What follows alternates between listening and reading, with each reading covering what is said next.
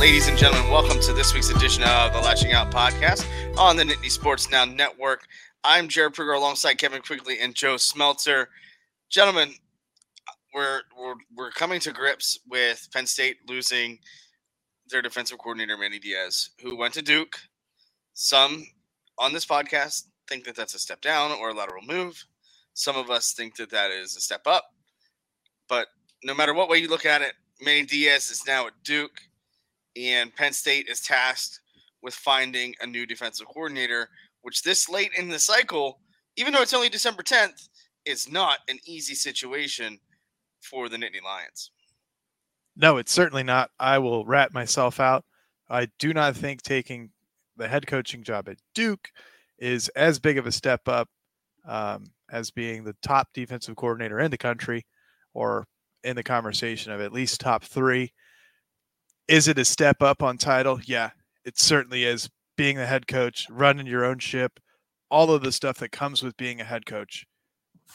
But it's it's Duke, and as a as the renowned ACC hater that I am, it's a mid-level program in the ACC.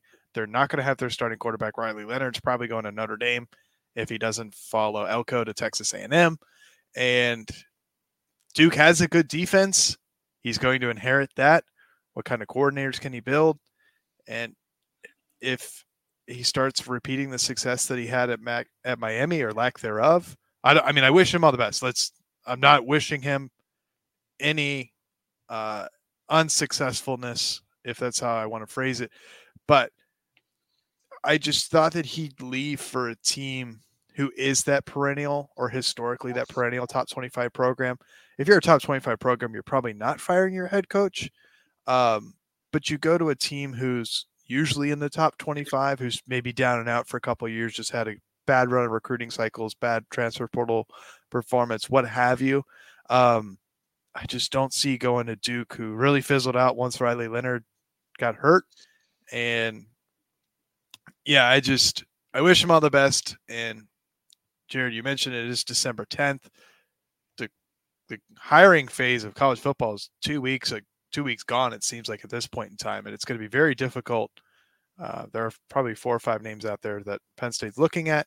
Um, it'll be interesting to see who they bring in, but you know, Manny, best of luck. And the good news about the James Franklin philosophy is say he tells the players you you commit to me it doesn't matter who the coordinators are and it seems like the players that do commit to Penn State do go to that mindset and that's why Penn State has had good success in not losing players to the transfer portal. So they've lost both coordinators and haven't lost a lot of people.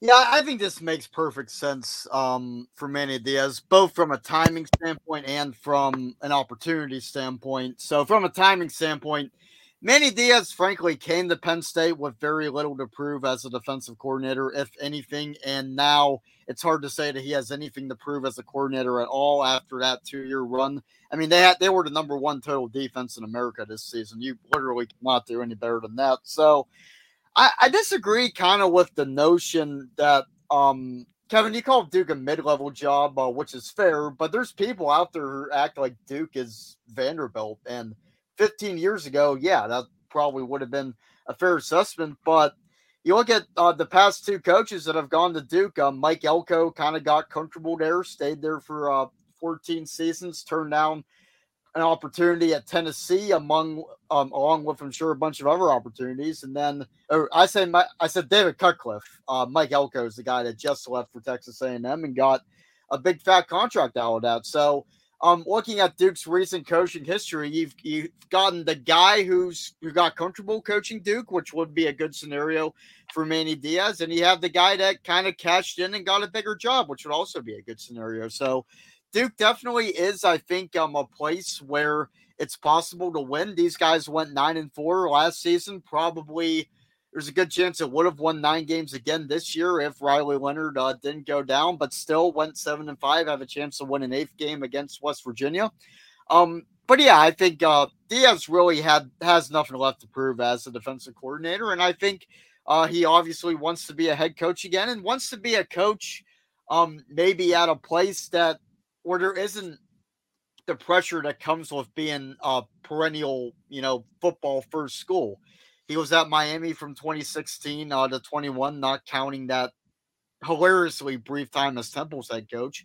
And then he leaves Miami and goes to Penn State, which is another football school. So um, I think the fact that Duke's down south helps, and I think the fact that it's it doesn't really come with the pressures that Duke or Miami does, that might have helped uh, Diaz make that decision too. So yeah, I think it's a pretty good scenario, and I think he'll do quite well and either uh, get comfortable there, stay there a while, or parlay that um, into um, a bigger, uh, higher paying job the way Mike Elko just did. So exactly, and I think that's the thing. You know, we talk and listen. I I will go on the record saying that I am not a Duke fan whatsoever with my allegiances to Carolina basketball. So like the last time I the next time that I say anything good about Duke basketball is in fact the first time.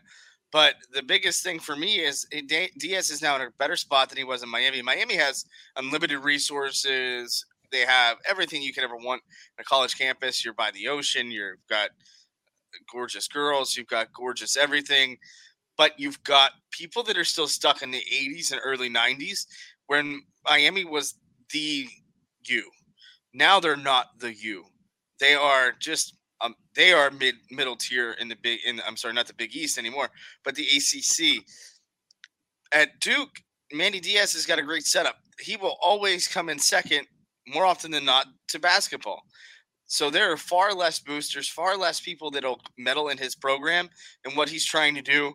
Um, I do think his two-year stint at Penn State helped him grow as a coach. He got everybody speaks uh, um, pretty well about James Franklin, but I have not seen somebody like talk about the way talk about him the way that he does anybody does like Manny Diaz.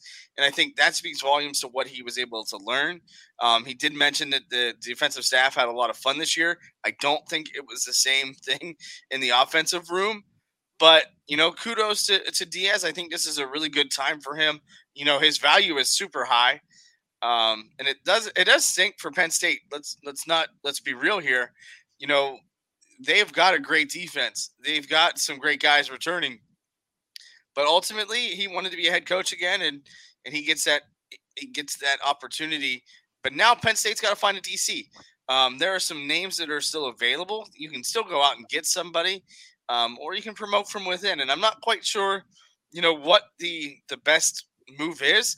I, I wouldn't be opposed to Anthony Poindexter, Poindexter, um, but a, a, name that I've seen pretty out there is is Tom Allen from from Indiana. I'm not quite sure if that's something that he would want to do, but the, uh, immediately when he got fired, I, I thought Tom Allen could be a name um, that he could be um, coming to Penn State as an analyst or or a coach or or something else. Yeah, Tom Allen's a natural uh, gravi- has a natural gravitational pull there. Being another Big Ten head coach who's experienced in the conference, another guy who's experienced in the conference is Tony White from Nebraska. Nebraska has not had the best teams um, the last four, five, six years, or however long they've been in the Big Ten. Um, even quite frankly, before then, and he's had a top 25 defense the last three seasons at Nebraska. Imagine what he can do with Penn State's talent level on defense. Um, Al Golden, Penn State alumnus as a tight end from Notre Dame. Notre Dame hasn't been doing diddly squat and has been underperforming. So maybe it's time for a change of scenery for him. And then somebody just kind of from out of left field is Zach Arnett from Mississippi State, fired as their head coach, runs an aggressive defensive style at 3 3 3 5, which I'm not probably too keen on in the Big Ten. Probably not going to work as well against Michigan, but it'd work probably well against Ohio State, who has four first round wide receivers every year. Um, but maybe that's a guy who can adapt to the Big Ten lifestyle. I don't know. That's those are probably three names that I'm looking at. Is Poindexter a bad hire? No. Um, but James Franklin had plenty of good offensive candidate candidates on the offensive side for OC and went external. And if you look to the NFL and Joe, a guy that you and I root for, Mike Tomlin, he's hired from within for the last 10 years. And we see how well that's gotten him. So if you settle for the best guy in house, you may you may not be settling for the actual best candidate. So, does Poindexter have a shot to be defensive coordinator? Certainly, but I, I'm sure it is going to be a national coaching search like it was on the offensive side. Yeah, and they'll take their time with it. I think um, there's no reason, even though Um, that's a little late in the game as far as coaching searches go. I still don't think there's any reason to rush. I mean, this is a great place to coach defense. It's a place that a lot of people are going to want to come to. A good example is uh, last year, uh, all the way in March. So we're talking near the start of the next spring season. Penn State lost a position coach. I know a position coach is not a coordinator, but still, they lost John Scott, a position coach, and Penn State waited about a month um, to make that hire and ended up hiring Deion Barnes, who James Franklin has admitted that he had no intention of hiring at all. But then the interview went so well that he ended up Barnes ended up playing himself into contention and got the job and has done uh, pretty well, um, I would say, uh, in his brief uh, tenure as a full time coach. But I think the nice thing here is that um, Penn State has proven that it can have success promoting from within and going from the outside. All you got to do is look at the past two coordinators. Brent Pry was already on the coaching staff when Bob Shoop left. He got promoted and hit a home run, and, and now he's coaching at Virginia Tech. And then obviously Manny Diaz was from the outside and – that worked out great too. And now he's parlayed that into a coaching job. So I think um, from a defensive standpoint, you can talk about James Franklin's success or lack of success in hiring offensive coordinators. That's been spotty at best over his tenure. But defensively, man, he is free for free so far. I know things didn't end well with James Franklin and Bob Shoop, but Shoop's defenses produced, and that's why he was able to get another job. And then Brent Pry and Manny Diaz, uh, we just talked about. So, uh, yeah, I think um, there's very little reason to believe that James Franklin won't get this right, uh, whether that's um, from within, and if it's from within, that's logic dictates it's going to be Anthony Poindexter, or it's from the outside with somebody like Tom Allen or Al Golden. Uh, we'll see, but I, I think there's no reason to believe that they're not going to nail this hire just based on the prior history. And that's one of the things that James Franklin predicates himself on too, right? He he has his list of people that he wants, and he keeps that running list that he has mentioned multiple times over the years about future coaches, future everything. So it'll be interesting to see what route they decidedly take. This has not impacted recruiting whatsoever, it seems. Nope. So there's a plus to that. But I'm I'm very intrigued intrigued to see what's going to happen moving forward for them. But what's going to happen moving forward for us is we're going to head straight to the next break to talk more about the transfer portal and what's next for college football this year when we come back on the Nittany Sports Now Network.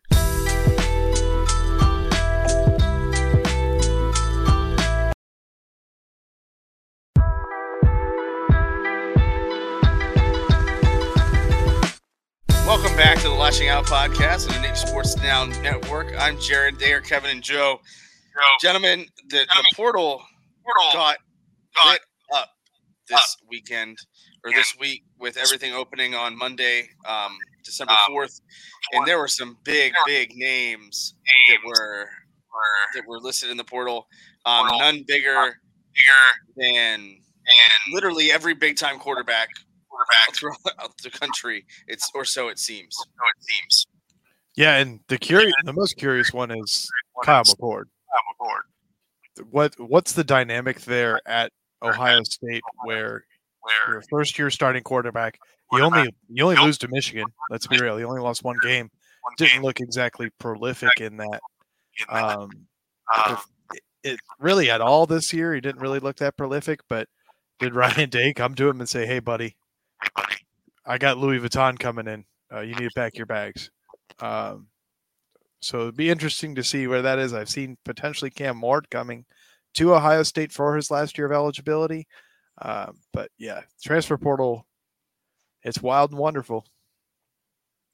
Yeah, you gotta wonder if the fan, the fan base of Ohio State might have been getting the Kyle McCord a little bit because this was not a popular guy at all. And you're you're talking about a guy, and this guy is obviously nowhere close to Justin Fields or C.J. Stroud or Dwayne Haskins, but still, he completed, I think, about sixty-five percent of his passes this season at Ohio State. Uh, those that's a pretty solid rate 24 touchdowns six interceptions eighth highest qbr in the nation uh, those are pretty solid numbers but bar at ohio state um, is so high and when you're not uh, meeting that, uh, fair or not, and especially when you don't play well against Michigan, which I don't think Cal McCord played well in that game, which Kevin you just mentioned, but um, that's gonna create um a lot of outside criticism, and that's a hard thing uh, for a college kid uh, to handle. So maybe that was part of it. Um, maybe I don't know if Ryan Day uh, would have uh, said anything to him, but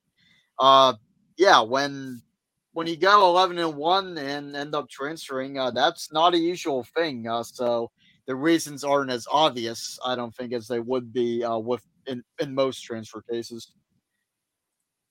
Yeah, that one was that one was weird to me, but that was bizarre. But you know, then you look at Dillon Gabriel, who's who's transferring um, to Oregon. It's just a carousel of transfers. And I think that's what's what's really weird. Now, for Penn State's sake, they've only lost uh, three players, and I think the biggest name there is Alex Bacchetta, who is the backup punter. That means that Riley Thompson is back for another two years um, for with his eligibility. So you know the, they haven't really been hit very hard with that yet. Now Penn State does have to hit the portal, I think, uh, for the receivers. Uh, they do have to improve that that receiving room quite a bit, but so far through the first week, Penn State hasn't really been hit hard, and they're one of the few schools that hasn't been hit hard by the transfer portal. And to me, what I see when I what I what I think when I see that is that means James Franklin's honest with his players. That means that they are laying out the expectations and then meeting them. I mean, you look at a guy like Bo Pribula, he is getting playing time. He probably could transfer. Jackson Smolik could probably transfer. Seeing as Drew Allar um, was even rumored to be transferring, depending on how the coordinator search went. But as Kevin alluded to, these guys are committing to James Franklin and Penn State, the university, rather than a coordinator or a coach. And I think that speaks volumes to the culture of the program at Penn State. But it also helps in times like these when you know you've got an NIL backing that's pretty solid with Happy Valley United, and you've also got a, a really good thing going at, in Happy Valley. Yeah, it'll be interesting to see if um, potentially Bo Nix is trying to come back for his last year eligibility, and Dillon Gabriel's already announced his intention to transfer to Oregon, so that uh, that might change. Um, there's 90 or 95 quarterbacks available in the transfer portal right now out of 130 some FBS teams. So for Penn State to not even lose one quarterback to the transfer portal with um, Ethan Grunkemeyer coming in, you have Jackson Smolik, you have Bo Pribula. All of those are not going to get playing time behind Drew Allar for you know unless there's an entry there. So it's it speaks volumes to what James Franklin is doing, how he's running the program, and the kind of people he's bringing in. And you know they're they're a high level program, and they're keeping people on board. And how do you how do you be successful in college football? How are you successful in the NFL? You play a lot of football in college.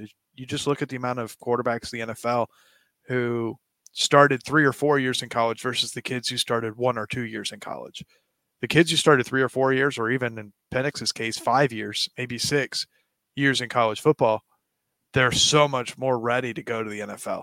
And how do you build a successful program? You look at the guys, you look at the teams that have, you know, more than 50% of their starters are third and fourth year juniors, seniors, super seniors. Those those teams are way more successful than like let's say Kentucky basketball with four freshmen starting for them every season. So, yeah, that's the quarterback situation, but there's 209 available wide receivers in the transfer portal. Penn State needs to find at least one or two of them. They need they need somebody. KLS is gone, and honestly, with Trey Wallace and Malik McClain coming back as probably the top, those are the, going to be the two top wide receivers next year. Hopefully, Tyler Warren doesn't commit to the NFL. I know Theo Johnson has, but he's also committed to playing in the bowl game, which is good for Penn State. But uh, the receiver room is the, the area that needs to be improved the most, probably next to D tackle. And it's going to be interesting to see if if they're able to uh, woo any of the 209 available wide receivers in the portal uh, to come to Happy Valley.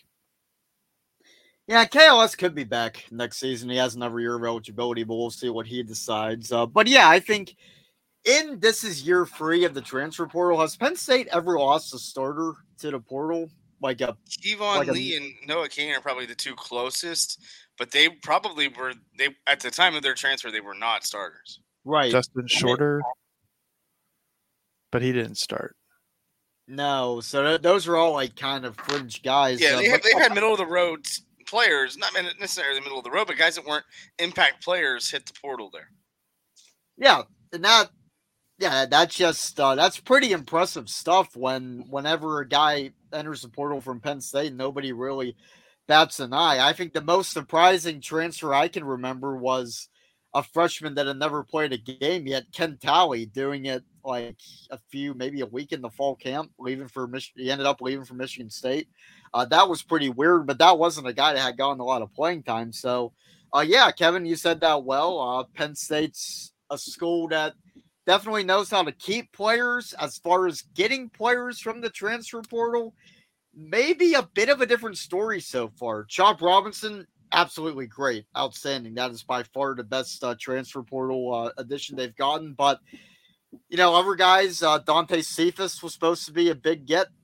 That didn't end up turning out. Uh, Malik McClain still has time, but that hasn't really uh, panned out so far. Uh, both of those guys were receivers. Um, you also have players like Alonzo Ford, who I think would have gotten some time at D tackle. He ends up getting hurt. Uh, we'll see what begins with him, but um, I think Penn State still has room to build its reputation in uh, obtaining uh, that type of transfer portal uh, talent. Um, aside from Chop Robinson, and uh, yeah, now's the time to do it, especially at that receiver position. I think two receivers in this cycle, uh, that is that's the minimum for me. Arnold Ebiketie was also a transfer. Oh, that's that is a big omission. Yes, it, he was great. Derrick Tangelo. They got some solid guys, uh, but uh, those two guys on the edge, Chop and AK, definitely stick out above all else. And I think that's that's the other thing too is that you know the transfer portal is so hit or miss, right? You know, long live the, the legacy at Penn State of Storm Duck, um, but but you've they it's it's kind of like you don't you never know what you're going to get. It is 100% a box of chocolates. Um, are they going to fit in? Are they going to be good culture picks? Um, are they going to be able to get into school? And I think that's probably the issue at Penn State that happens the most, both in recruiting and this. Um, but for the most part, Penn State's done a great job at, at keeping guys like that um, there and in the fold.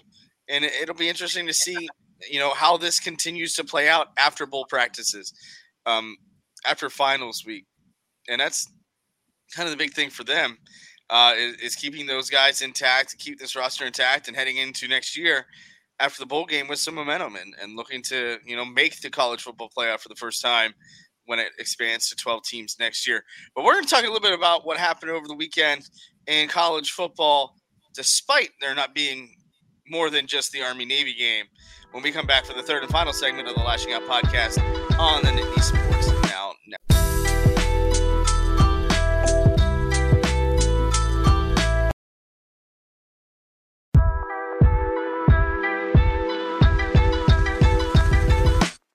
Welcome back to the third and final segment of the Lasching Out podcast and the Sports Now Network.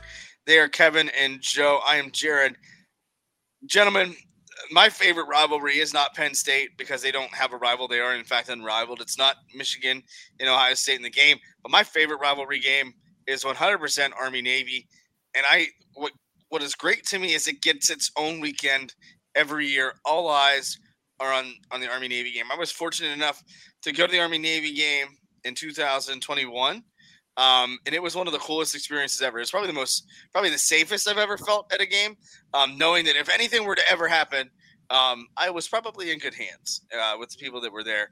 Um, one of the biggest things is they hit the over in the Army Navy game, which is very rare. Um, and they did it by Army running out of the end zone um, for a safety to win the game. Yeah, Navy Navy had a chance to to end it late or uh, excuse me, tie it up late. They were down what eight um, in the final seconds, and Army comes up with a goal line stand uh, from the two yard line. That was about all I caught of the game. Um, but yeah, it's it's a national staple, and like the tagline says, it's it's the only game where everybody on the field is willing to die for everybody in the stands. And uh, you know, kudos to those guys for pursuing their dream both on on the football field and after after their careers in college are over, and then they're going to go on serve serve uh, in the armed forces. So kudos to them.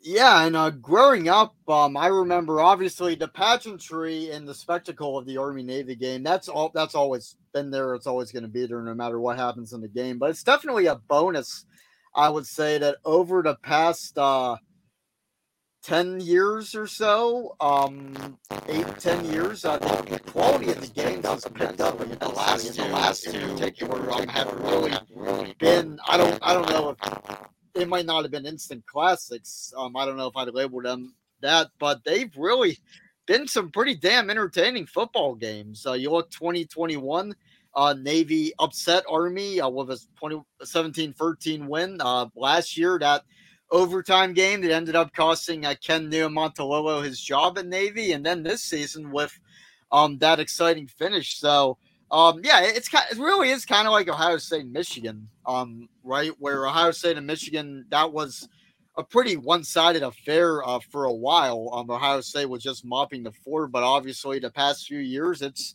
starting to go the other way, and the games are becoming um, must-see TV for reasons other than just the fact that they're a rivalry game. So, yeah, Army Navy, um, the spectacle and the meaning of the game, uh, which both you two hit on well, uh, that's always going to be there, but it's definitely a bonus uh, that the games have been becoming quite entertaining in addition to just the fact that they're the Army Navy games. So Exactly, but that wasn't the only thing that was interesting this weekend. The Heisman Trophy ceremony was Saturday night as well. Jayden Daniels of LSU, formerly of ASU, Arizona State, uh, rival of Kevin's beloved Arizona Wildcats. Um, he won the Heisman, and um, for those of you wondering at home, JJ McCarthy did get a Heisman vote. Not quite sure how that happened, but that's still uh, phenomenal nonetheless. Um, but Jayden Daniels just lit up college football, lit up the SEC and the offense for LSU in a big way. I mean, he had more offensive, more passing yards than Penn State had offensive yards. He just, Kevin and I were talking about this before we went live. It, he just had the, the amount of yards and amount of touchdowns that he accounted for were just absolutely insane this year. And I think he's a pretty good addition to the Heisman house. Yeah, it's the first time or the second time that a player not in the college football playoff has won the Heisman. Uh, he's the third or fourth behind Lamar and RG3, I believe, to have three losses. Um, yeah, it, it came down to touchdowns. He had 17 more touchdowns than Michael Penix Jr. And in a 12 game regular season, that's 1.5 more touchdowns per game that he scored. He was the I wouldn't say he was the best college football player. I I think that goes to somebody else, but he had the most outstanding season. If that's what you want to vote for in the Heisman, that's perfectly fine. I think it's a coin flip between Penix and, and Daniels, and you know, congrats to him. Joe and I famously in our uh, in our preseason episode both said there ain't no way in hell that he's winning the Heisman. Um, we both were rather dismissive of him, so I think that's a mea culpa on our parts. But you know, congrats to him. Congrats to LSU for their second Heisman Trophy winner, and I believe his numbers this year were better than Joe Burrow's numbers um, in his national championship and Heisman Trophy winning season. So, if only LSU had a defense. Yeah, and I think Jayden Daniels is probably the most random Heisman winner I can remember in a while, and I, I don't say that in a bad way. I think it's a nice change of pace from what you usually see with oh, this guy is the best player on a team that has a chance to win the championship. He wins the Heisman. That that stuff gets kind of boring. And um, I think this is even kind of a more random choice than even um so Kevin, you mentioned the RG3 and Lamar Jackson. Both of those guys were on multi-loss teams, but they were also everywhere, like in the media, like they were everybody was talking about them. Jayden Daniels didn't really have that. Like college football fans knew who he was, but he wasn't somebody that kind of dominated the headlines. I don't think like those two guys did. And I think, yeah, I he Daniels would have had my vote if I had it. It would have been between him, probably between him and Penix. But um, I'm kind of glad to see uh, kind of the Heisman going away from the norm uh, and voting for a guy that was on a two loss team. And uh, yeah, he, he's an absolute stud. And I think it's well deserved, and who knows what happens if LSU's defense matched its offense. It would have been like might have been like 2019 again over in Tiger Town and Baton Rouge. But yep, good on Jayden Daniels. And we'll see what happens next year. So I- I that's a think- very good point. I I think what kind of put Jayden Daniels into ambiguity, they lost week one to Florida State and then they lost week five to Ole Miss. They had two losses real quick and were just out of the national picture. Yeah. And even like that, that kind of goes back to Lamar. Like he he carved up Florida State, who was number two. He did that in week two, so he put himself out there right away. And then RG3 was kind of uh he was he was he probably was a bit uh a bit anonymous too. Um, but uh, he was the guy that was a multi-year starter at Baylor, four-year starter. So his name was really kind of out there um in the college football world. Uh, but yeah, Daniels is definitely a random winner, but I, I don't think that's a bad thing. No, by no means is that bad. Now, friends of Penn State football and fans of Penn State football would be in, uh, interested to find out that Drew Allar was listed as one of the top 10 Heisman foes, um, hopefuls for next year um, already. Those are some lofty expectations for a, for a guy that played in an offense that was not great this year. But again, there's going to be so much more college football to come, and I think we're just gearing up for the for the spiciness of of the transfer portal uh, as players decide where they're going to go. Julian Fleming, former Penn State commit, um, was on campus uh, and in State College uh, earlier this week. So that would be. I'm not quite sure how that would work out in the in the wide receiver room, um, but he's got a visit heading to, to Nebraska uh, as well. So there there are options there. There are people visiting. Um, but for Penn State now, it's just tying up loose ends uh, for recruiting. Early early signing period um, early signing day is December 20th. Uh, it'll be interesting to see what they get there. I think that's pretty all locked, pretty well locked up. Um, but for them, it's finding guys that are in the portal, getting a defensive coordinator, and I think those are the things right now that are, are currently on Coach Franklin's Christmas list. Yep, and just get ready for the Peach Bowl. We got 20 days until then. National Signing Day is halfway between there and now, and um, yeah, hopefully get a DC this week. I, I think it should be it should happen this week. If it doesn't, it's going to happen after the bowl game. And like I guys have, like I've told you guys, it's it's going to be important for him to get whoever the new DC is to at least get some of these bowl practices under his belt get familiar with the team, get familiar with the scheme that they're currently running, to try to kind of get some of the brain dump that Manny Diaz left behind, um, so that you know this this defense is just as successful next year, if not even more. Exactly, and that's I think you know the big thing is that get that DC in there. You know they are off for finals week this week, um, so get finals wrapped up, get those grades up, and then go from there. And for Penn State now, it's it's almost on to bowl prep. Uh, but the biggest thing now is that they have those opportunities to get that development in. James Franklin's been helicoptering all around. He was you saw him at the state championship games at uh, in Cumberland Valley in Mechanicsburg, Pennsylvania earlier this uh, weekend. Uh, and now he's back in Happy Valley, I would imagine, looking for a new defensive coordinator, unless it's already in the same building. Any parting shots before we hit the road? Keep in mind, we are doing one Lasching Out uh, a week up until the week of the bowl game, where we will finally have two. Joe and I will be on location in Georgia uh, at the Peach Bowl coming up here in a little under three weeks now and I think we're very, very much looking forward to the first live broadcast edition of the Lasching Out podcast. Absolutely. I think um one thing to watch in the Peach Bowl is the quarterback matchup. Drew Allar, Jackson Dart should be a pretty good one. Jackson Dart was also on that Heisman list that uh, Jarrod mentioned earlier. So And the question will be: Will Mississippi State's defense show up? Or, excuse, probably not. State. Ole playing I'm not Miss. sure. Ole I'm not sure Ole Mississippi Miss's State's defense is going to show up. Per, perhaps Ole Miss Miss. is my- wrong Mississippi. My bad. Mississippi St- fresh on my mind with uh, Mr. Arnett as one of my candidates for DC. That's my fault. Yeah. Well, while Kevin figures out which school Penn State's playing in the bowl game, we're going to take another week off, and we'll maybe we'll, when we come back next week, Kevin will know what team Penn State plays in the Peach Bowl. For Kevin Quigley and Joe Smeltzer, this has been Jarrod Prugar on the Lasching Out podcast on the Nittany Sports Now Network. We'll talk to you again